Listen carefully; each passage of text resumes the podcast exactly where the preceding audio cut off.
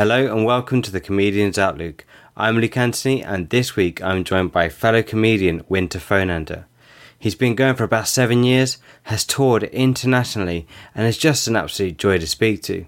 As usual with recording podcasts, we hadn't hit record until partway through the conversation, but we definitely recorded the best bits.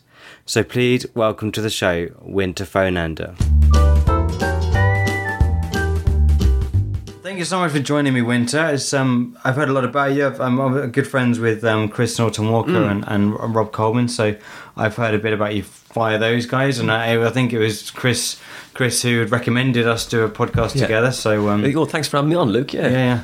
And so I, I had a little look into your history, um, and originally you started with acting, and then you studied production at university. Uh, I start. Yeah, I started with um, a, a little bit of acting, and uh, but I didn't. I didn't. Uh, I was like only for like really small stuff, like um, like uh, some extra stuff, you know, like that. Yeah, and yeah, then I did. I did. Uh, uh, um, I did some sort of uh, media production in, in college is what I did, but uh, I got really lucky when I was doing a course because I, I I messed up in school big time. You know, I think most comedians are like you know that's the classic. It's like okay, I was just bored. I just had no concentration. I think I had like a little bit of um, ADHD because I just had my mom. Right, I'll tell you this: that she didn't let me have any sugar when I was a kid, and so which is a real bad idea for when you do have a little bit of sugar, it just sends you off the deep end. you know? Yeah, So yeah. that was my gateway drug, really. Uh, and so when I did have that, um, even food, like even a little bit like, wow, I'm like, just go off, go off on one big time. But basically, so I, uh, I knew I had a lot of energy. I knew I had a lot of uh, uh, just um, hyperactivity, and and I didn't know where to channel that. And in Ireland, there's no path or route to get to acting really Yeah, or yeah. um, any sort of performance, especially in the school I was in. It was either you did you did a trade, or you did like agriculture, or you did like um, you know you did building or or farming, and that's what you had to do. Like you know that was all you had to do. And so I went to the career guidance counselor, and like, what do you want to do? with her? I was like, I want to, I don't know, but I want to, I want to be like, is there a thing like a clown? And like, just just do Yeah. just quantity surveyor. Like there was so many quantity surveyors in my in my year. I was like i mean how can we all get a job in quantity surveying? It was ridiculous. So um not that i wanted to do that anyway. I mean just like the graffiti on the ground that was great. Of just x's everywhere and like and, and o's but I've been to Ireland, right? And and we'll get on to Ireland in a bit because it's something that um my family's from Ireland, and, everything. and but you say that everyone's a quantity surveyor, but they still haven't built a fucking motorway. Yep. And they still haven't got they still haven't got their directions mm. right because mm. wherever I went, they were like it's just up the road and around the corner. Everything is up, and I Yeah. thought I thought this was a stereotype, and I thought this was a little bit racist until I went there, and it would be a five mile walk, and there would be hundreds of corners, and it wouldn't just be up the road; it'd be ten miles down the road, and I'd have to ask hundreds of other people that keep saying the same thing as you go. But they're, I think they're all on, uh, they're all on zero-hour contracts now, isn't it? You know, they're all sort of like uh, apprentices, aren't they? They're just go, oh yeah, just uh, so they don't really know. They're just asking the next guy who's been the apprentice longer than them. yeah, so yeah. if that's what it is. So they're all they're, everyone's a quantity surveyor in Ireland, Yeah. but none of them are any good at it. or a, or or like a farmer, but like we didn't. Have, I don't know. Farm when I was a kid, I had like a a, small uh, like uh, kind of small holding like with goats, with chickens, we'd like Yeah. geese and stuff. Fox got nearly every one of them apart from the goats that we ate. Uh, but like uh, you know, and so um, but yeah, that's so growing up there was like it was it was really cool. But it's like there's no route, you know. So uh, when I went into uh, when I started going to try and like get some get some acting work, I get some um, some extra work, which was uh, which was uh, which further down the line a little bit. But I did my media production. I did because I messed up in school. Yeah. Was a guy that was doing a promotion video in my in my secondary school, uh, St. Fachtna's de la Salle, Skibbereen. Uh, Skibbereen has been mentioned. The only place it's been mentioned, Skibbereen, is, is in Alan Partridge. If you've ever seen it. Oh, yeah, yeah, When yeah. the two boys, is it Graham Lennon comes over from RT? He goes, Mm. oh, and, and Alan goes, Alan Partridge goes, oh, where uh, whereabouts are you from? And he goes, I'm from Cork, Alan. And Alan says, whereabouts in Cork? And, and he says, and uh, Graham Lennon says, look, you'd never have heard of it in this place in Cork. Look, and Alan goes, try me, and he goes, Skibbereen, and, and Alan goes, never heard of it. And so that's the best known unknown place in Ireland, you know. So uh, I did. Uh, so anyway, so I, I was uh, in Skibbereen, and, and this this stringer cameraman who works in uh, war zones was doing a promotion video for the St. Fachtna's de la Skibbereen. And so I did some work experience with him, and I got like a year and a half um, uh, work experience with him after Okay. that too. And he was a really nice guy. Stephen Bean, really helped me out big time. He got me into uh, media production. I was like, oh man, I'm behind the camera. This is fun. It's creative. I'm visual, very visual. So I was like, okay, great. Let's let's see what we can do here. And also, it was the only lifeline I had because I was not studying anything in school. I was like all over the place, and uh, and so he did this uh, this promotion video and helped me out with that. And then I, I from that I did my leaving leaving certificate, which is basically like your A levels over here, I think. And uh, so Yeah. did my, your leaving school uh, exams. So I did. Did, did that and I I'd got some okay I managed to pull it out of the fire at the end you know and and, and then did a uh, multimedia course that he was running up in a place called Buttevant, which is like North Cork, right? Um, which is like way north, like seventy miles from where I li- where I lived. Oh, wow. And uh, I know it's a bit, it sounds like a lot, but over here I drive so much. I'm like that is nothing now. You know, I'd probably go home after after the the class if I was living there now. But but like so I did that, and it was a tiny little one horse town. And I was hitching out from a place called Mallow, was where I was living, which was like a, an old. It's a real like a sort of like a, a race, uh, like a bit of a, a, a bit of a pikey town. Mallow is right Okay. because there's a the Mallow race course, race course there, right? And so I was hitching out to this course, and I got a lift with this guy, and I kind of I can talk, so I was talking to this guy. I said, "Ah, you know, chatting away because you're trying to keep the conversation Yeah, going yeah, in the yeah. car because you don't want to be a boring passenger. You're like this guy's give, giving you a lift, you know. You want to be keep it. That's what they want, you know, a bit of a story. This guy was fucking all right. So so we got chatting to this guy and uh, his name was John. I forget his last name. And he turns out he I was because I used to build stone walls in my uh, uh, like you know dry stone, wet stone ditches, all this kind of stuff. You know, Yeah, and like yeah. gables of houses. That was my first job. I was when I first started that I was 13 years old, right? And Such an Irish job to do as well. um, well, there was, there was not much else to do, you know, that paid Yeah. well, uh, and uh, so I, I, I- and but I, I was terrible at it because I, I could barely lift a bucket of cement, so I covered myself in cement every day. I was just there for comedy value, really. As long as I didn't break anything, I was all right. I was still getting paid, you know. so uh, so I get co- covered in cement and on, on uh, and uh, and. But I, so I managed to learn a bit while I was there, and uh, and on the weekends and like summer holidays and everything, and and so basically when I was on the, getting this lift to this uh, to this multimedia course I was doing in film, this guy I was chatting to this guy telling him I built stone walls. He said, "Oh, I need wall building." I was like, "Great."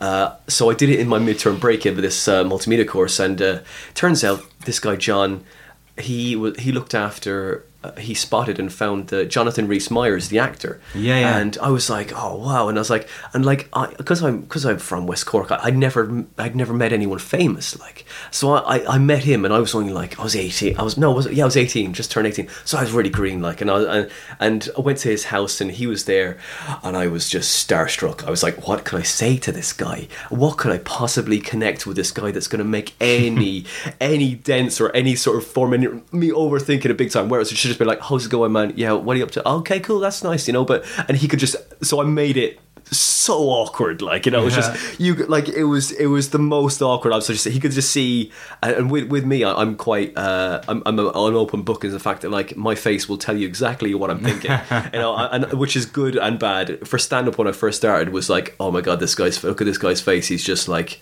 you know uh, are you happy? You don't look happy you know you're supposed to give your your happiest face you know and as you as you shed your skins yeah that gradually gets gets changed. But but yeah when I was there and, and so he was sitting Jonathan Rhys Meyers was sitting there and uh, I was like I'm, I don't know how I managed to sum up the courage to uh, to ask him to do an interview for me. And he said yeah no problem. So he did the interview for me and I was like I had no self-awareness whatsoever. So I was asking him questions like that were like so you were featured in the uh, FHM top 100 men for 1999 how does that make you feel?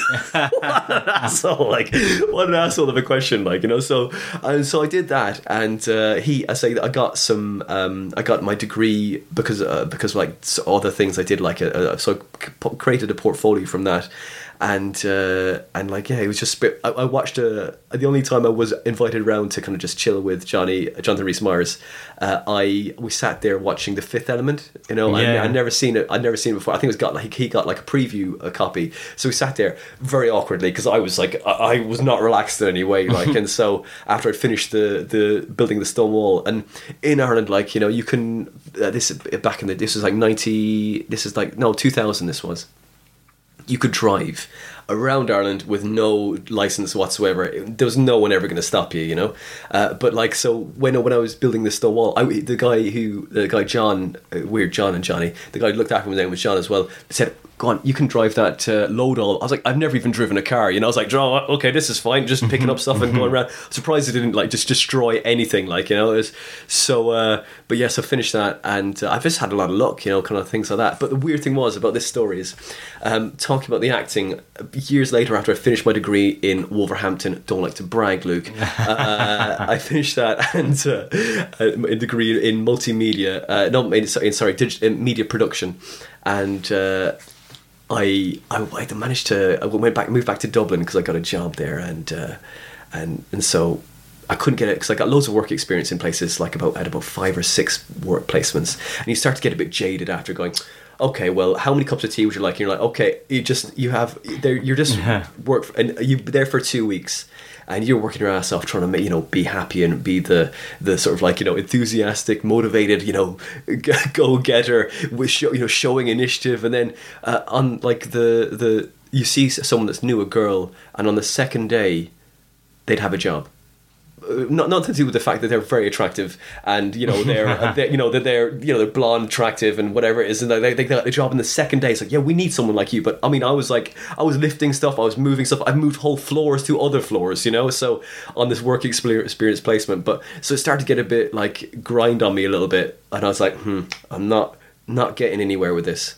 So uh meet with media production. So anyway um I went tra- worked on the cruise ships for a little bit as a fitness instructor, and uh, I had a lot of fun there. It was really good, and just really experienced the um, uh, the life there. But before I went uh, in on the twelfth of July, two thousand and four, I did my first gig, my first uh, comedy set. Right, Yeah. um, and it was uh, I, I did a course because I was like I, I know I, I could because I moved to the, the UK I kind of seen there was I saw there was more routes to get to places and, and like you know at, at places you could act you could you could get training there because there was nowhere to go in Ireland really like apart from like the big courses which I just couldn't afford yeah, yeah. um, so it was um, so uh, the when I was in Wolverhampton, I did a little bit of acting for my media production course, and then I I was just sort of just sort of expanded. It's like research this, get into this. What do I need to learn? What do I need to absorb some culture because that wasn't really available or encouraged, you know. So um, and there was no real route for that. And if you kind of like were into acting or drama, just you know, back in the day, you were gay. That was what it was, you know. oh, drama, just it must be reading play, plays and poetry. Just that's that's fierce gay. That is like you know. And so, and so that, but that was the that was the mentality back then. But you know, that's a very old uh, uh, uh, pattern. But like so when I uh, anyway, so after the uh, doing the work experience, I moved, uh, went to on cruise ships, and then I I came back to Ireland, and then I was like, right, I'll try to try again, send off all the CVs, and then got uh, a job in Setanta Sports. And while uh, but, but but while I was trying to get that job when I moved to Dublin, I when I didn't have a job uh, when I didn't have a job, I moved to Dublin. I was doing some um, some extra work for the Tudors okay. and I was on season two. You can see me at the uh, opening credits, uh, dressed as one of the page boys, right next to Jonathan Rhys Meyers. Now, the thing is, when I first, when I, you know, I told you I first met Jonathan Rhys Meyers in two thousand, and this is like, oh, this is maybe oh, about five or six years later. Is it six? Yeah, it must be six years later Yeah. and no no maybe it was eight years later and so i was there and uh, he was um i was the page boy and then i was like john the reese Morris coming onto the set. And i was like oh, he's gonna he's gonna yes i was like i won't say anything. I'm just gonna see if he recognizes me did he recognize me did he know i mean imagine imagine how many people he meets like but you know i'm just one but i'm the guy with winter people call me by my name there's only one winter, i can yeah, imagine yeah, on yeah, set but I mean, he must have. Again, I made it really awkward because I was like, you know, I'm not gonna say hello to him first. Why didn't I say hello to him? It was stupid because we're both working. I guess I want to be professional, but also I wanted him to recognize me. But it didn't happen, Luke. Basically, that was the story. I was like, oh, never mind. You know, I, I thought we were friends. We watched the. Remember the time we watched the Fifth Element together? We shared popcorn together. yeah, that's it. We, we we shared an awkward moment together like eight years ago. You know, that's it. But um, We did Yeah. we did the old fashioned version of Netflix and chill. you know? We actually watched the film, yeah. Yeah. That's it. But yeah, so uh, and then that's I think that's uh, yeah. So and then what I do after that then. Uh, yeah, so, com- so, so, that brings Sorry. us into comedy, doesn't it? I mean, so you, you like you started off with with acting and we're kind of dabbling in acting. You know, studied production because you thought, oh, let's give this Yeah. a go. Met met one of your heroes, Yeah. um, lost one of your heroes, and then you, you you turned to comedy. And so from from that, so what was it about comedy that attracted you more so than acting? Because we've got similar beginnings in that sense, and I'm just quite interested to see what why why comedy not Why acting? comedy? Um, well, like I did the acting to begin with. I, I took an interest in acting, but I was also very interested in presenting. It's what Yeah. I wanted to do because uh, uh, I, was still involved in TV. I was like, okay, TV. I, do I want to be behind the camera? I want to be a cameraman. That I, I, could didn't manage to get into that. So I was like, okay, well, I'd like to be. I'd like to see if I could do presenting, and I was always very um, sort of energetic and and uh, and sort of like enthusiastic. So I thought, oh, okay, that that transfers on on film. So let's see if I can pursue that. And uh, I did a few auditions for uh, the presenting side. I did one for the ideal world shopping. This is like the years ago. And they said okay Rick, choose a product uh, that you want to sell. It was like so a sell you know it's a tv shopping company up in redditch and also i did that. And uh, so when I said, but I, the thing I took was a mini disc mini disc player. Yeah. A- and, you know, mini disc players they've got so many functions, and so I died a horrible smoky death on that set. I was like, oh no, it was it was it was so bad. Um, but like, uh, so I did another few audition for another couple of places, but but yeah, I just wasn't. I just the a problem was I just wasn't confident enough enough. Yeah. I really because I didn't really the acting was very minimal, and as I said, you know that interaction with uh, Jonathan Rhys Meyers, I was I was terrified. You know, even talking to someone, was like, oh, this paranoia and, and the the, the self worth thing that we talked about before we started recording, because I think that's what the the comics they they they are doing stand up to correct a certain facet of their their character. I think that that's what I, I feel for. Well, maybe I, I'm generalizing, but I speak for myself. Yeah. That or or the world. Hmm. So some might come out and speak about worldly issues hmm. and or current affairs and things because they want to have a comedic impact on those things. Hmm. Um, for me and I think yourself, it was more that you you're quite inward looking in that sense and constantly kind of observing how you're behaving and how you how you're coming across to other people and and and you you eventually get to this point where where you can start seeing the funny side to that, whereas become a like something that's prevented you from succeeding in the past, is now actually just everything that you are, and mm. that's now your product. And mm. and I think I I think when you tell stories and you tell self-deprecating stories or scrapes about things that have happened to you, mm. then you have to often face very very dark experiences, things that at the time were very intense and sad and hurtful and painful, it. and then turn that into something that's going to make people laugh at you, which is a very weird, weird thing to do. but it's like it, it's your so your your your weakness is it's like, like your strength. It's like it's interesting what Tom Mayhew does. You know, he's turned his shyness into his his strength with uh, like he doesn't even look at the audience. It's, it's an interesting uh, reverse of what everyone else is doing. Yeah. But it's but I th- I think that you the further you you d- look inward, the more your your your weaknesses are just are shed and you become something completely different to what you were to start with. You know that person that you were when you started stand-up comedy is completely gone now. You may have drawn from those self-deprecating uh, uh, moments and and like and uh, as you say scrapes in your life but but after a while you like those those don't aren't you anymore. They don't fit you. You, you, uh, you as you say, we say we, you evolve to, to something new, which is which is a wonderful thing, which is which is a uh, which is exciting. So every time you kind of like do something new on stage, oh man, this is this is changing me, not necessary. And and so really, if it's changing you, it's changing the world. You know, Uh, even if you say that you're just trying to make people laugh, you're also affecting everyone else in your life by becoming a better person. Uh, because, I mean, there's a lot of people like, who are political and talk about like, uh, you know, issues that are, are happening now, and I think that's fine. If that's what you want to do on stage, great. But for, for me personally, I just want to give them the best night they could possibly have, you know. and it's, it's their it's their Friday and Saturday night. I want them to to just go home, and go, God, we saw a good show tonight. Yeah. Um, there's not many there's not many times when like you, you can you can feel that from a, a from a, a crowd. I remember there's one one or two places, but I remember one, Sean Meo. Uh, really good comic. He's an ex snooker player, professional snooker player. He's brilliant. He was had a lot of TV, uh, like in the nineties, I think.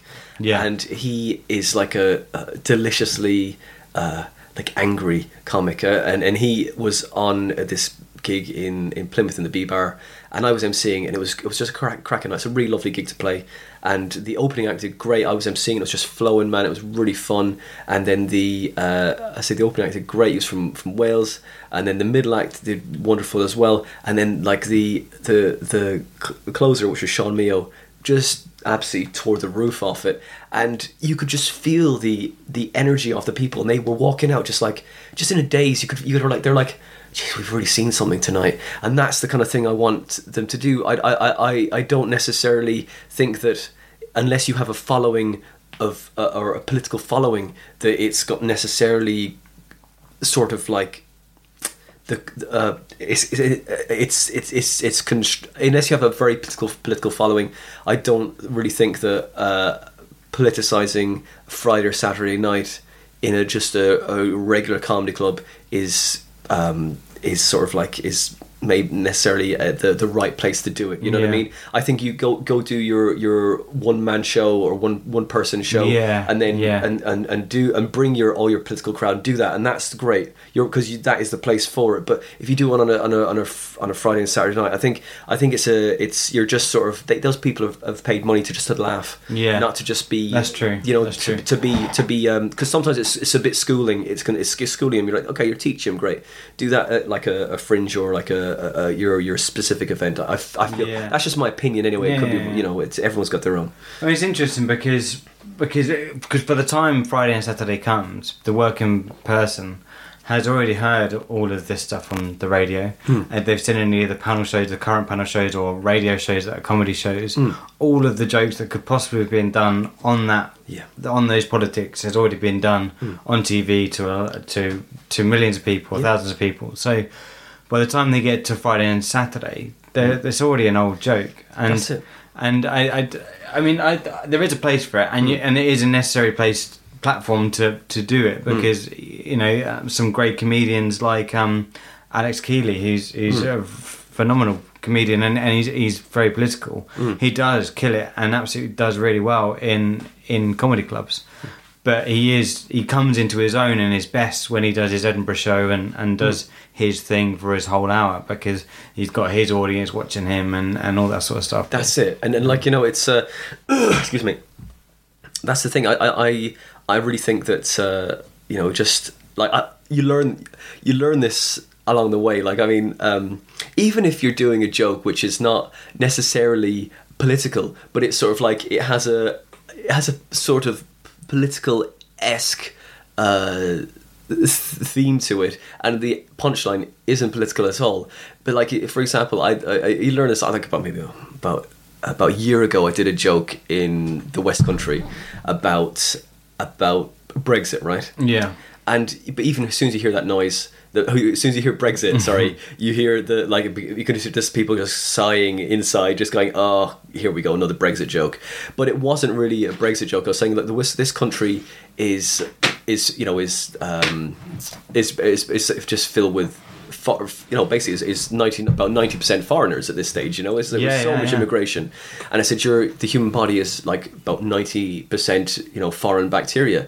So I said, if you voted leave, uh, t- technically you just cut off your face to spite your nose. No, but it wasn't really, you know. And but it was in it was in Brexiteer country in the West Country. I was like, oh no. And so the next Yeah, yeah. nineteen minutes, I had to dig my way out of a hole which I'd made for myself. Yeah. But you know, that's what it is. You got you got to learn these things, isn't it? It's like that's. The, you know, and know because I'm not from here, I have to be very careful as well by to not. Um, to, I to, to, to not tell people you know that they're wrong in their political views because I'm, I'm not from this country. You know, it's like oh you Mm. you I voted wrong, you know so it's like okay I've got to I just want to be funny you know that's it. But you gotta you, you know like everyone but you know that, that's it. So they'll, they'll accept it's like it's like anything right? Any sort of um joke that you do, they'll accept a joke, some sort of joke from one person, but they won't accept that joke from you. Yeah, you know, just because like yeah. what, what, you know, but it's such a weird thing, isn't it? Yeah, it's weird because if you if you um, as a Southern Irish person started talking about like the backstop, for example, and Hmm. and it opens up a massive can of worms because then they go down the IRA route and all Hmm. that sort of stuff, and Mm-hmm. it just gets very messy. Big time. And and it's just something that you personally, as a, even just as an individual in a normal conversation in a pub, Hmm. you just wouldn't raise it. You just wouldn't raise it. There are just certain places, certain pubs in life, and certain people you just don't talk about certain things. That's like, true. I was in Belfast and we were, we were traveling out. We did that the West Coast drive, 9 hours, um, all the way up to Belfast. Mm-hmm. Through like for- Ring of Kerry and stuff. Exactly. Yeah, yeah, Beautiful drive until you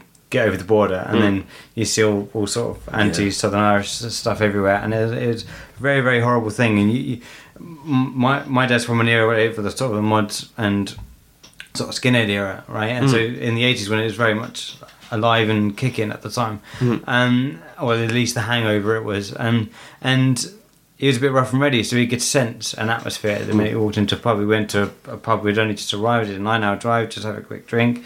It's like, no, we won't even finish the drinks. We're going to the next pub. We're, we're, this is not the place for an English person to be. Um, and you just, you just, there's an instinct, isn't there? And I just, I just don't know why I would go to a comedy club where I'm, I feel like I'm gonna have to just play up to the audience because that's what they want and want Yeah. to hear.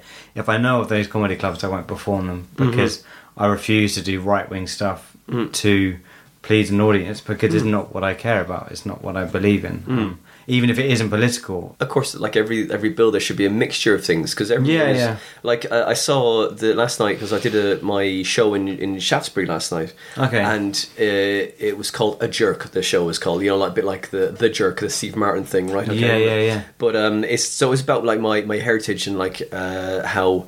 Uh, I like because I got I had a stepdad from a, a very young age, and my, my real father is Sri Lankan. Never know by looking at me because I got blue eyes, and um, and I'm white.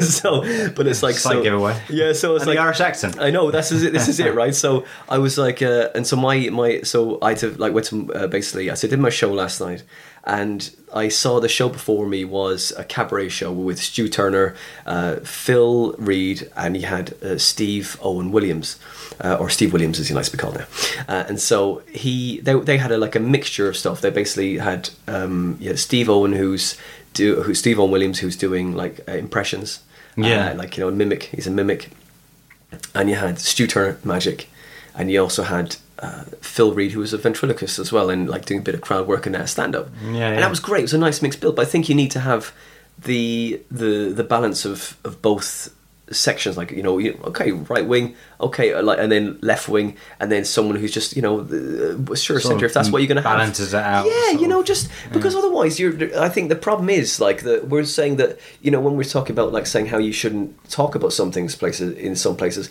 i think i think you you, you should but you should um you should judge the crowd of course judge the room. But we shouldn't not talk about these things because Yeah. because you know what right? Because i think that if you don't talk about it it just sends that stuff underground and and then you then then people get more angry you know? That's and especially in this country what what, what we were talking about before we even started recording i think that, that when you start talking about um your heritage or, or race or something like that i think that some there's a tendency for um caucasian or or, or people that are you know really pro um British views or to, to to go oh we don't know that we don't want to hear about it because we feel like because we don't because we don't know about it you're you're saying that we're ignorant but that's not true but sometimes you just want to tell people about it Uh, but sometimes you've got it's just there's, there's a closeness I think sometimes Yeah. from for Brit- Yeah. for British people but I think that you know they just need to we just all need to open up a little bit and just and kind of go hey look you know like em- embrace other and listen to other people's cultures because it, it,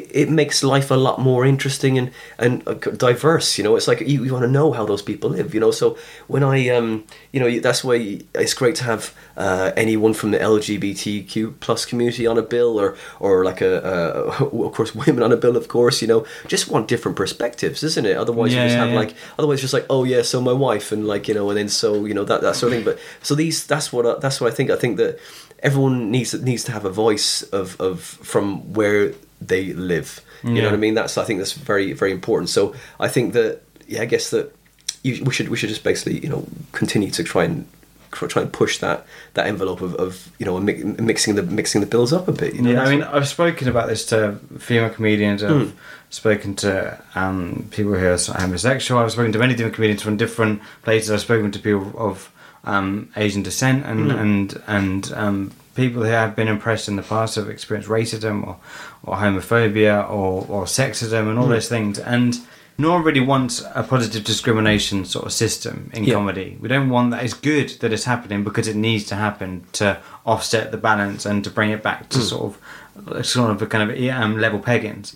However, surely the most positive place we can be eh, as a as a society or even as a um, just as a community and as a, as a world really is that these things don't even get thought about. Hmm. You know, when I book acts to my comedy night in Cambridge, I don't I don't look to see if they're a male or a female hmm, or hmm. whether they're gay or lesbian or from any. I don't look whether I don't I don't care about those things. Like it doesn't really bother me if if you if you're a comedian and you've got a message and you're funny. Mhm. Come on the bill. I don't care where you're from. I don't care what you're doing. If you come in and offend a whole room and then complain that no one laughed at what you said or everyone groaned, Yeah. then that's your fault for talking about really dark, deep stuff. Mm, but that that's the risk. That's the fire you play with with comedy. You, you if you want to take risks, you take risks. But when you fall flat, it's Mm-hmm. just it's your fault. It's Mm. one of those things you've got to take responsibility for that. But I do, surely we want to get to a point where we just don't even think about these things. It's not even Yeah, considered. Like I, I honestly, honest, exactly the same as you. I, I like the, the the gig that I run in, in Hemel Hempstead is just like a comedy on the canal in the Fishery Wharf, Cafe is where it is. Right. If you want to contact me, it's comedyeffect at gmail.com. If you want a gig, I book anyone that's funny. Uh, people that are you know working hard and trying to be or trying to get to being funny. They get a middle spot. You know, it's like that's what it is. It's like it, it, but there's a long list just in case I don't get back to you. you know? But um, but like you know, it's a really exciting Excel document I put you on. So don't worry. I mean, you know, it's uh, it's very glamorous.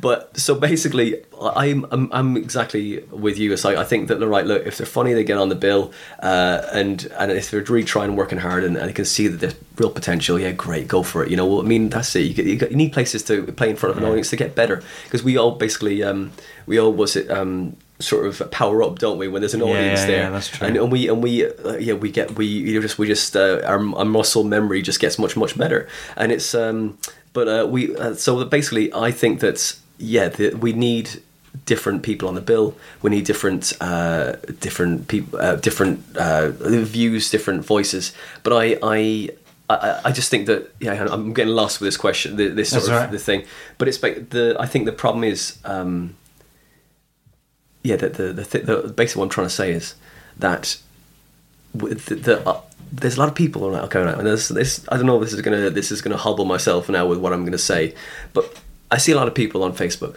Mm. Um, and I really try not to pay attention to anything that happens there because it's I just find it really destructive and toxic, and a lot of people really use Facebook as a uh, as a crutch sometimes for real interactions, and the the, the you think that they're doing something great, but there's there's certain things I've seen recently, and I think that the more you do comedy, I think the more possible possibility there is to having a mental illness of some kind, because it because it takes up all of your your your your time, your your joy, and you're trying to hold on to the positivity and and the knockbacks and the rejections and the the good gigs and the bad gigs, and so you're just trying to stay on track with all the highs and lows of your your uh, serotonin levels, and so it's it's a real tough one to get through. So I think that, and I and I really think that when you're not having maybe if you haven't had much success or you haven't had any places that don't certain places don't book you, I think that people start to turn inward. And I I was talking about the gremlin earlier on. Yeah. You know, it can really eat away at your soul. And you go, okay, what is it? Is it because I'm this? Is it because I'm that? You might not be part of that. Uh, division if you like Yeah, yeah, but you yeah. start to go oh it's because I, it's- i'm not getting booked because i'm this so i think that you're so people sometimes put it down to they're not getting booked because they're this or because they're um they're they, they feel inside oh it's because i'm i'm maybe part of some subculture or something like that you know and then they Yeah. highlight that on facebook Okay. and then they kind of go oh well you know uh, for, for to I'm being maybe a little bit cynical, but I feel that some people are riding that wave of of Are you saying that they're potentially blaming it on the wrong things? yeah. I think that like bl- blaming the not getting booked or or on on some things, but also sort of cynically surfing that wave of of um,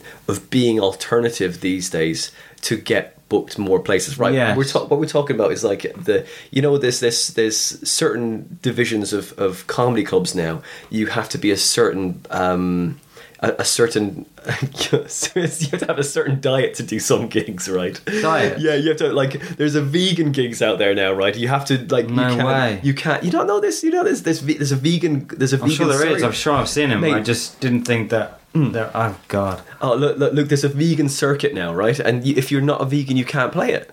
Right. You know, I mean, like, th- What do they do? Test your breath or something? well, this Or is it. You know, your stools. you look, you look too, you look too healthy. What's going on? You know, you have it. you know, but, but like, uh, and so, like, there's a vegan circuit, and the, there's a question in the in this. What are your vitamin B12 um, levels like? Yeah, like if they're too high, then you, you eat too much meat. and you can't be a vegan. Yeah, th- this is it. But it's subdivisions like this, and that's what I find where I was where I was sort of meandering to because I find that this isolation. I used to build stone walls when I was a kid, right?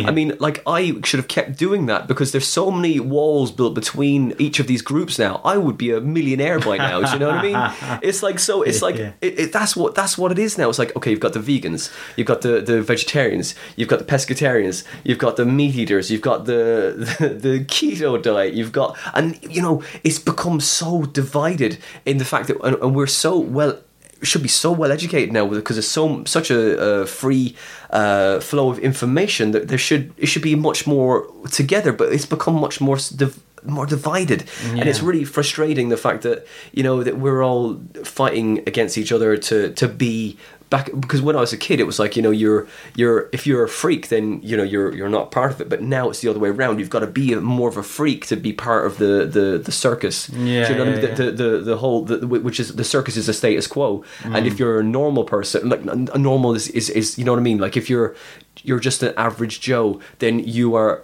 are hated you know what I mean? You have to.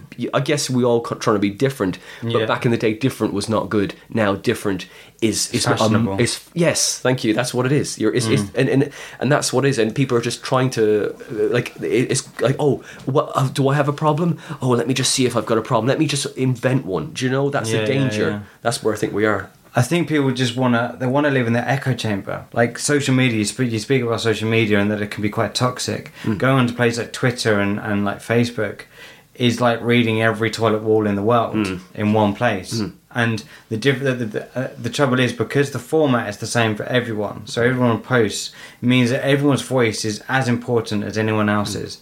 And so people create these segregations, and I think it represents quite well with, with, with what you're saying because what you're saying is is that people have created these these these sort of virtual walls mm. between the things just so they can live in their little echo chamber so mm. they can they can hear the positivity they want to hear. They don't want to hear mm. the other side. They just want to hear one side of things. Yeah. and and and that and that is that that can be transferred to just society in general because look at we, we, we don't I don't tend to get political on this podcast but if you look at things like Brexit Trump and the, like the alt right and then the mm. alt left and and and never really been able to meet in the middle because there's too many extremes. Mm. And the you know freedom of speech if you if you want freedom of speech then you must be from the alt right. But no freedom of speech just means that anyone can speak. Mm. You, you have a right to speak but you also have a right you, the other person also has a right to disagree Yeah. with you. Yeah.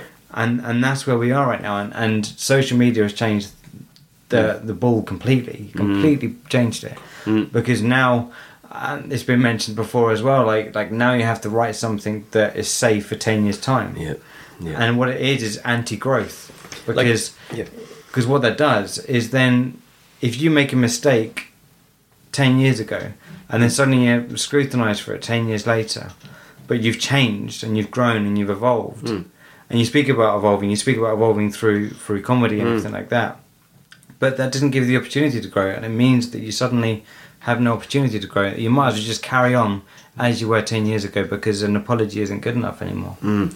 um, and it's sad but we've got comedy and that's what we're here to talk about Yeah, so it's but like I uh, one other thing and the last thing I'll point this, uh, but like there, I was at a gig. Um, it's in, this is in January or February, um, and there was a, a a person on the bill. They were at 24, Yeah. and I'm in my 30s, and she was like. Uh, they were, they were. No, they- I just don't call everyone it now. I- I- I- so, so this person, this person was in their twenties, and I'm in my thirties, and I said the, that we're talking about comedy or something that, uh, to do with something, and and I, I, they were saying that oh, I'm so. They were saying that they were so clued up about you know issues and, and what's happening now and we're so with it we're in a new era and everything is is above board and like people are know people know about what's going on with other places and all this sort of thing and this is the new generation and everything and I said don't you think that the last generation every generation thinks that Yeah. Every generation thinks that they are the one that has got it nailed down. We are the new and improved. We know everything. We Every we 10 years. Yeah, that, that's Yeah. it. We're the well, basically the next gen. We're, no one's ever going to be more erudite or or clued up to, to, to you know to fix the world's problems. And and in in ten years in ten years time, your thoughts will be outdated and as racist as the the previous ten years. you know, yeah. well you know maybe it's not on uh, on a shorter time span, but it's by maybe thirty years. You know, something like that. So I think that yeah. So and, and that this person said, no, we are no. I think we're I think we're better than that now. And I was like, oh, that that's just my point. You know, you you don't see it because you're in it. Mm, And and so I was because I was a little bit uh, a little bit older than this this person uh, by maybe about ten years. They were like. No, you, you just you just you just don't understand. You know, we we are better than you. You know, that's what it was like. You know, so so yeah. So we're talking about comedy. So where we're about, we- we- this is all to, it's all connected though. it's all connected, it all yeah. it all forms the, the, the what people laugh at and what people uh, are find acceptable as a joke because what otherwise people get offended and, and, and it's all connected to the to the, the, the art. And yeah, and historically, like comedy's always been the go-to place to get over such situations. Hmm. It's important to comedy does start the conversation. If you tell a joke on stage or you tell a story about something that is connected to something that somebody might read into, no different to when you watch a sitcom, no different to when Hmm. you watch a drama or anything, or even a news program or listen to a radio show or a podcast.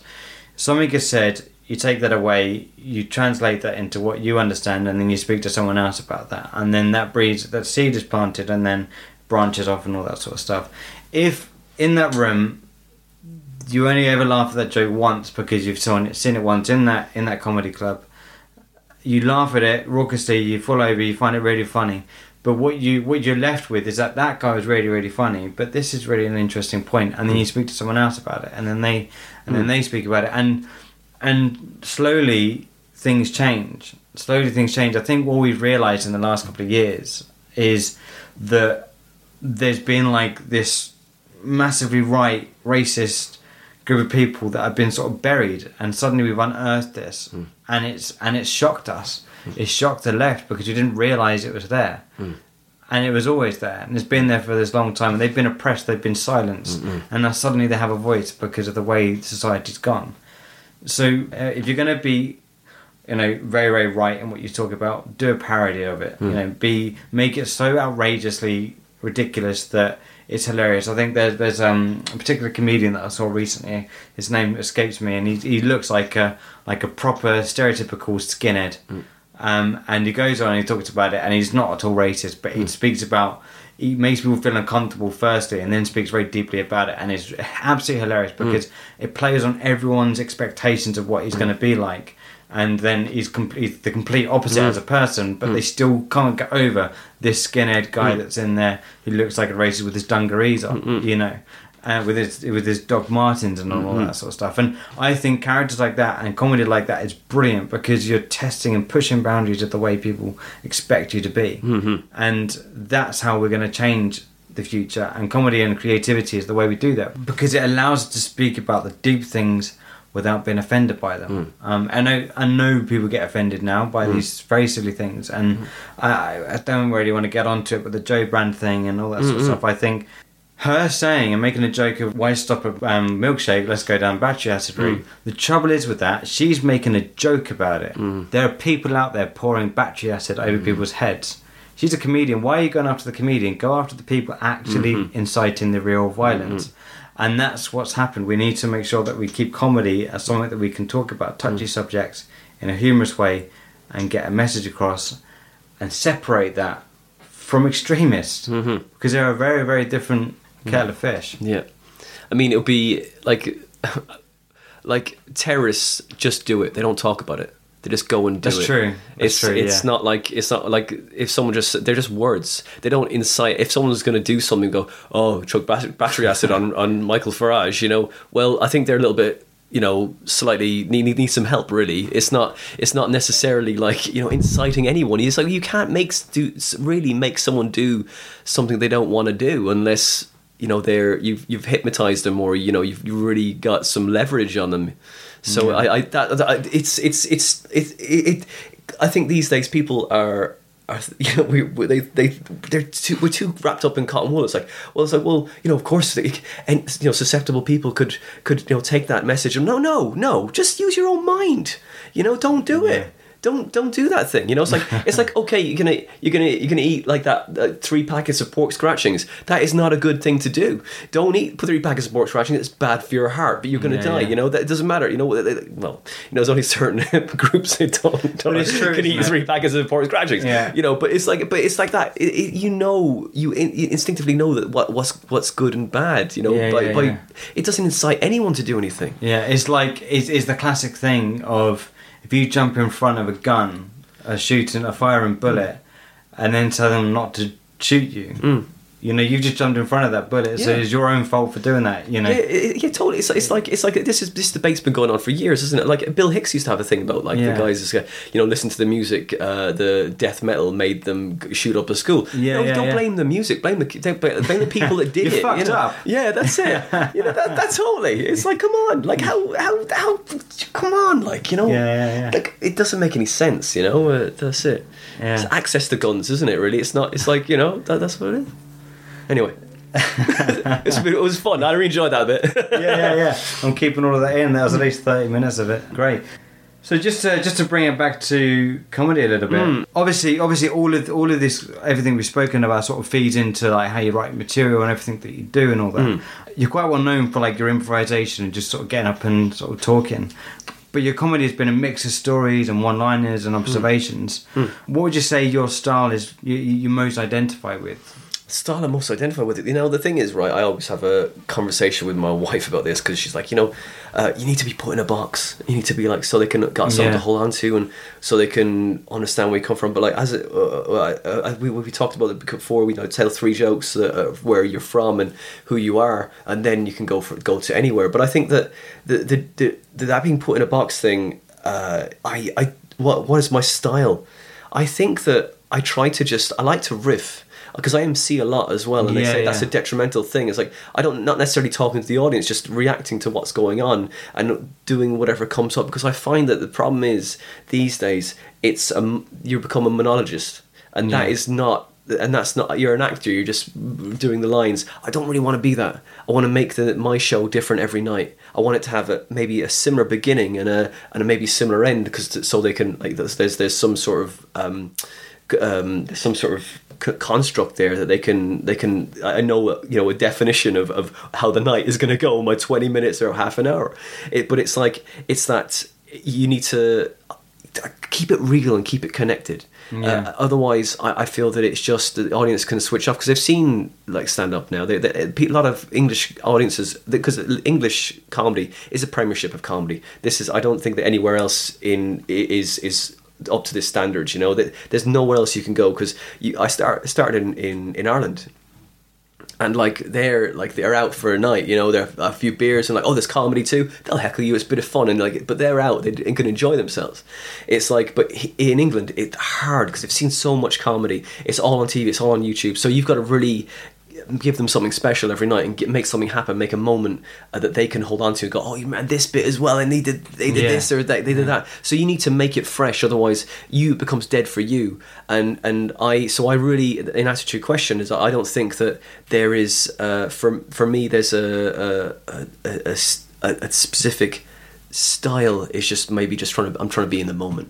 maybe that is your style Hmm. because because it is the same because if you if you bring that like sort of the standard standard definition of like stand up whereas like you're meant to the whole idea is that you're meant to be kind of like in a in a pub with your friends or, Hmm. or in a living room with your friends and you're having a chat You know, I know some one-liner comedians are very much one-liners and puns and all that sort of stuff. That's a different, uh, an amazing skill and something that I wish I was better at. Um, but it's not something that I, I go down mainly because it's not my sort of comedy. But I do think the construction of jokes is incredible, and mm-hmm. whoever does it is is awesome. Yeah. But I do love that kind of interaction with an audience. And when you're out with your mates, those moments that something happens hmm. and it's really, really funny and everyone laughs are the things that everyone's going to talk about in five, ten years' time. Hmm. So what you're speaking about is like you speak about a moment, and if that is because you've had a bit of audience um, participation or someone said something a heckled and it's been hmm. really funny and it's got a, kind of real energy in the room, then mm. they're going to go home and talk about that. They're mm. not going to talk about the guy talking about Tinder or swiping right, swiping left, mm. or any of that, or talking about Trump. They're going to go home talking about that moment that someone said that really funny thing in the comedy club, and that's the thing that you're going to get. Yeah, yeah. I mean, and you want to you want you're trying to create stories uh, for them. So and and all you know, so they they, they you again like a something just you just can rem- remember you by because that's what they'll hook into. An emotion is what you're trying to uh, invent in, Yeah. that in that that that that that, that short period of time.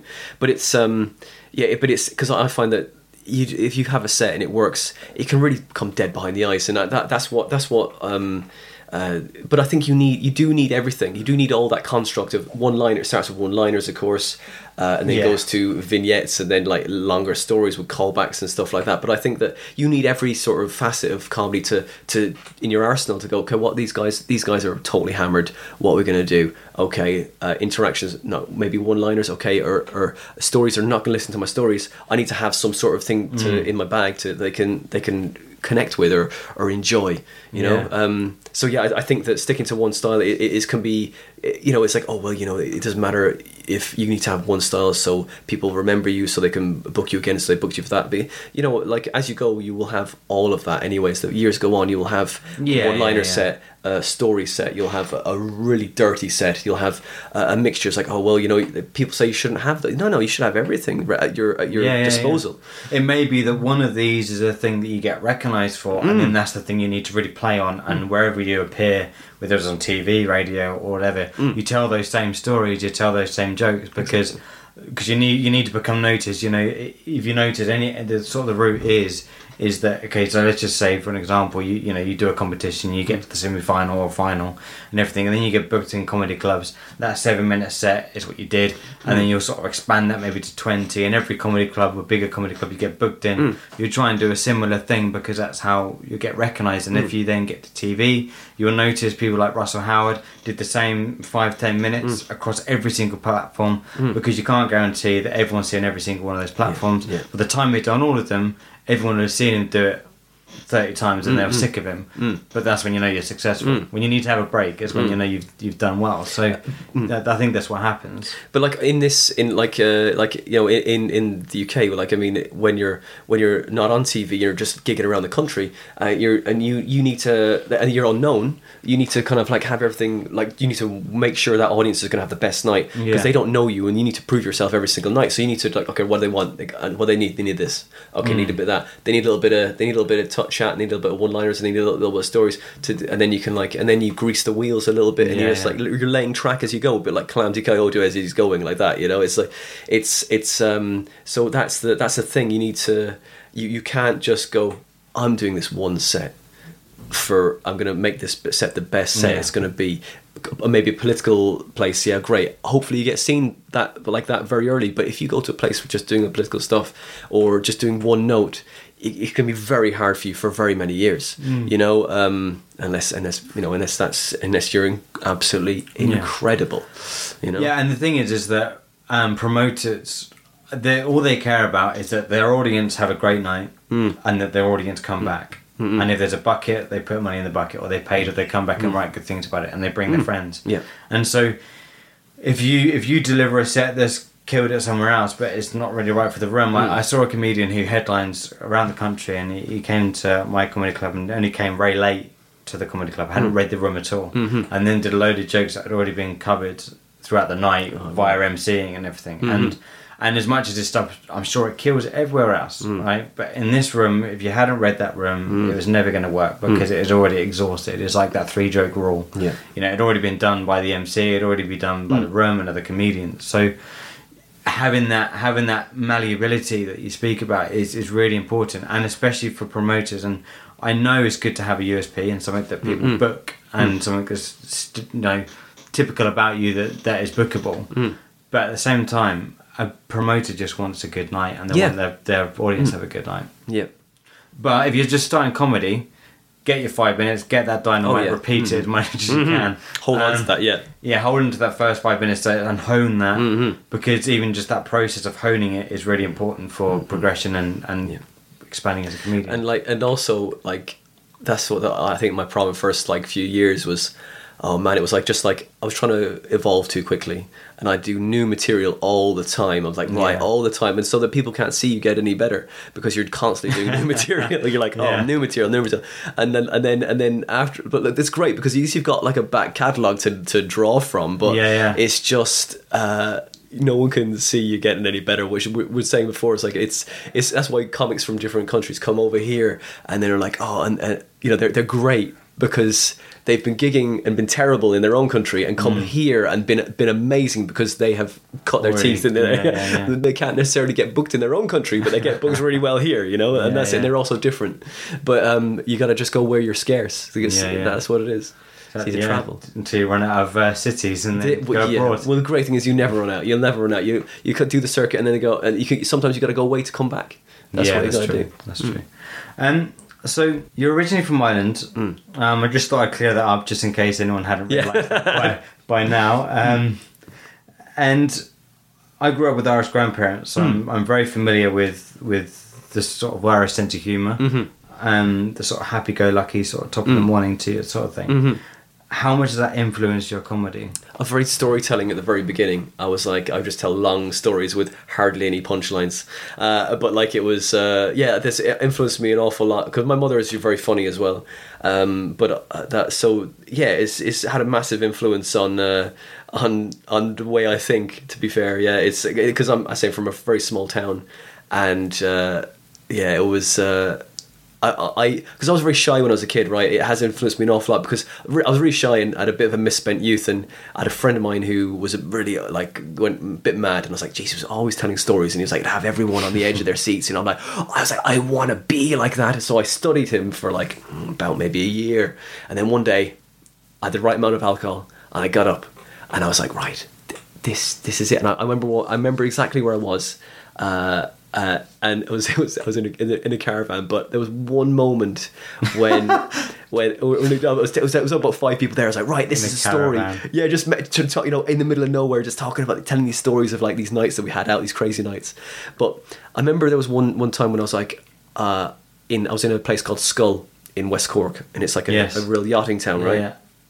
and there's a bar down there called Hackett's, and we were all like uh, very drunk, uh, say, and uh, we're in this bar, and there, it's a tiny little bar on the main street, and there was like we're all sitting around this. Uh, they're all sitting around this table, and there and there was no seats for me, but we're chatting to everyone because everyone's real sociable. They're having a few beers and everyone, whatever. Anyway, so I kick off this uh, these these stories that and then one after another after another because I've told them so many times now at this stage, and then and, and I was like I was really loving the stories. I got load of energy, put load of energy into these stories, and there was really funny parts of it. I really can't remember any stories now. I wish I did. and so, but like there's given all these stories, and I was like just going for it. And like then at the end of this, th- me telling these stories, I got a massive round of applause, and I said to the guy who I really looked up to, uh, who was my best mate, I said like, did you see what happened in there? I got a round of applause after I was telling these stories, and I was like, what? What do I do with that? There's nowhere for me to. I was only like maybe 17 at the Okay. time, and I was like, I was like, what do I? Where do I go from here? You know, where? What do I do? How do I market that? Yeah, it's, yeah, that's. I got a round of applause for, for for just telling stories about my life. So yeah, it has had a, a massive influence of like of of that uh, Shanachie or storytelling Yeah, yeah, uh, yeah. vibe. You know, from from the Celtic culture. You know, it's Yeah. just so it's really it's really an interesting. Um, really interesting sort of e- evolution from that to, to, to now because Yeah. uh, you, you know you, you can do that there but you can't do it here because Mm. otherwise you just become like you know just uh, you know you're Billy Connolly does it has, has done it Yes, and yes, he is yeah. amazing and I find the Glaswegian accent is just Ah. perfect you know? I'm I'm really jealous that Hmm. of any any comedian that has an accent. You know, um, Hmm.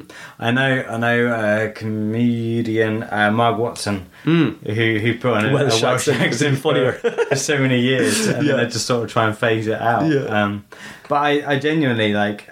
I, I I think my voice is boring. I know it's a good radio voice, but I genuinely like for stories. I just I would want either a Welsh accent, uh, Irish accent, or a Scottish accent because I think it has sus- a substance and it has sort of volume and, and depth to it, and it's more interesting to listen to. Uh, yeah, like I think that uh, there's, s- there, but the problem is sometimes they just like your accent. They, Yes, they just go, yeah, "Oh, that's a lovely accent, isn't it?" And go, I haven't "Oh, heard yeah." anything you've said. Exactly, and you're like, "Well, that's great." There's a punchline there. Did you not hear the punchline? Let me try again in an English accent. totally. And that's it. You gotta you gotta modulate, isn't it? You gotta use everything. You got facial expressions, modulation. You gotta use uh, energy, movement. Use it. You know, it's that whole thing.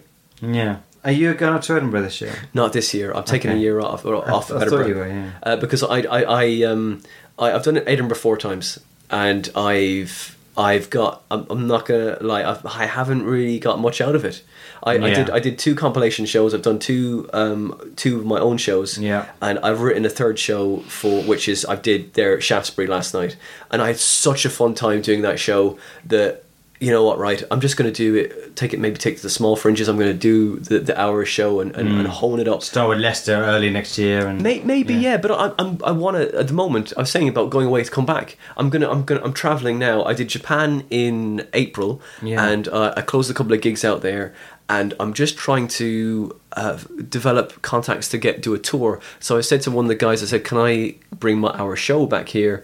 Um, it's a joke show, and I, and I had a really fun time there. I really like the the all international crowds as well, and."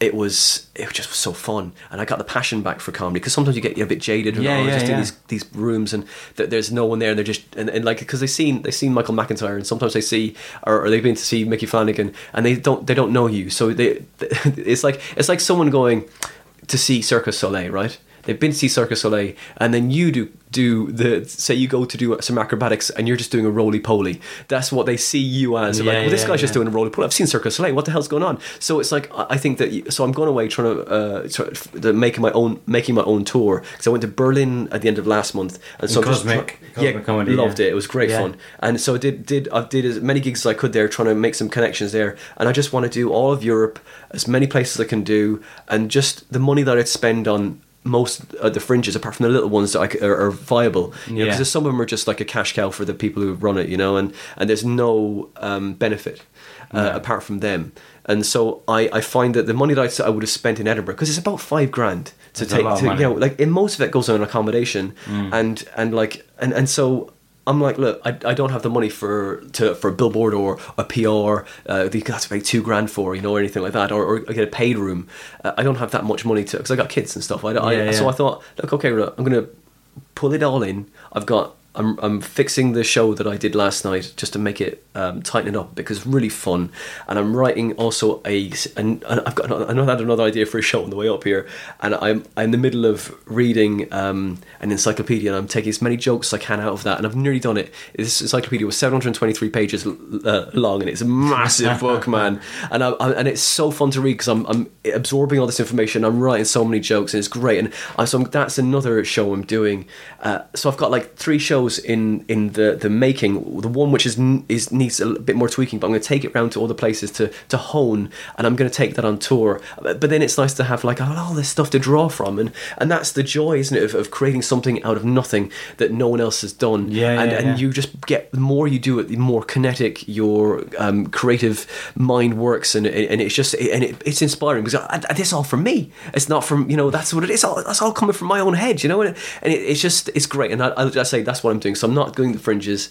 Uh, I'm just going to enjoy comedy and just kind of because I, I find that the fringe can really fringes can really dilute your your act. I feel because it can make th- things you can like oh I need to make some more out of this. But like no, it should flow and it should be it should be short short and concise and and I don't I like clever, like a ni- a really clever idea because simple, clever idea, you know, rather than just like really, you know, uh, con- contrived and and and over constructed. I, I find that really, really it frustrates me. I'm like, that okay, that's that's a fun, that's funny. I can see that's funny and very, very. I can see that's very clever, but not necessarily laugh out loud funny. Yeah, and, I, yeah, I don't. That's not the kind of comedy that I love. I love, I love a, I love a good joke. I love a really well delivered joke and a well written joke and and, and a and a observation that's not been thought of that way before, but it's Yeah, such yeah, an yeah. obvious one, you know. Um, That's very rare to get now, Hmm. though, isn't it? I mean, there's people like Paul Smith who do, um, he sort of is famously MC's Hot Water. He's probably done every single possible joke that an MC could possibly do because he's MC'd so much. He's done so many hours of it. Yeah. Um, he's very, very famous on YouTube now Mm. because of it. And and I, I, I would just watch every single one of his videos purely just to check that I haven't done something he's Oh, really? already done. Um, but I haven't, and I won't because I, I don't I don't listen or watch enough comedy I, apart from in the clubs Mm. yeah. to know that I've copied someone else. Mm. All I know is that it, I've authentically Yeah, got that material from my head or, or from an observation. Mm. Yeah. You just hope that it's different. Yeah, that, that exactly. It's like, but uh, uh, you these days you've got to. I, I think you've got to uh, uh, just just go the opposite way. You Yeah, know, yeah. do, do- like. There's all these people going to Edinburgh. I mean, on my first show I did was called a side effect. It was just about my life and how I how I become who I am, and because I used to have a really lot of anger. Uh, and it's not a it's quite believe it now. quite cliched like you know uh, you know you what I mean but it's like now uh, I I'm just like I, I'm quite content you know I'm really Yeah, I'm, yeah, I'm yeah. very happy so but it's helping my comedy but I had to to mind that area to to figure out what was the, that made the the the tw- twisted the knot if you like uh, uh, in my head. So to do I had to do that show but I I, I think that I was ma- again what we're talking about making something out of nothing to to have uh, uh, an axe to grind for comedy to to, to find where your voice is. Yeah. Uh, and I think or to make yourself different. I think that's what I was trying to do at the beginning trying to make a problem or not necessarily not make, uh, exaggerate a problem I guess. That's what comedy's about isn't it? But Yeah, yeah. but to- I was trying to exaggerate it too much and maybe to make it like like like a a, a a burden that I had to bear you know? It's like oh this is my thing that I've got to deal with guys you know this is my problem look I've got eczema and that's the only uh that's that's not worth writing our show on do you know what I mean The trouble is, what's going to happen, right? There are so many people that are marginalised Mm. now, right? That those that aren't marginalised are going to become the marginalised Mm. people, and that's what's going to happen. Yeah, that, so we're gonna like that. That's it. It's like, oh well, what, what- what's your what's your problem? You don't have a problem. Well, you've got no voice. You don't. You can't say anything. Yeah. Sit in the corner. Oh, now I'm oppressed. Yes, finally, finally, I got something. That's it. You know. Oh, I've got anger management problems. Oh, well, great, fine. But like, I don't have that. So I don't have that. Uh, so uh, that I don't have that that issue with. Um, I've, I've lost the train of thought. What were we talking about? Edinburgh, you get Oh, you- Edinburgh. Yeah, yeah, you get caught up in Yeah. the so- dilution of what Edinburgh is to just be popular to be noticed. Yeah. Whereas now you can just tour with a show you really love. Yeah, and that's it can it. everything you want That's it to be. it, exactly, and you're and you're. I mean, I'm. I, know, I was talking. I was saying. I was. I talked to my wife about this as well, and it's like you know, you're you're you're not. You can't be put in a box. You've got all these other things. So just. It doesn't matter. You got you, you can draw from anything, and so but, but people are like, oh, they're this or they're that. So what? They'll, the people that like you will like you, and the people that don't like you won't like you, Exactly. and the people that can't accept you for all those things that you are. Yeah, yeah. Well, f- fuck it. You Yeah. can't you can't convince them any more than what you are. Do you know? But I, I, I find that uh, the the when you go people going up to Edinburgh and they're going like lemmings. They're like, oh yeah, you know, going to Edinburgh. It's like, no, I'm not going to Edinburgh. Why? Well, well there's nine thousand five hundred shows in Edinburgh.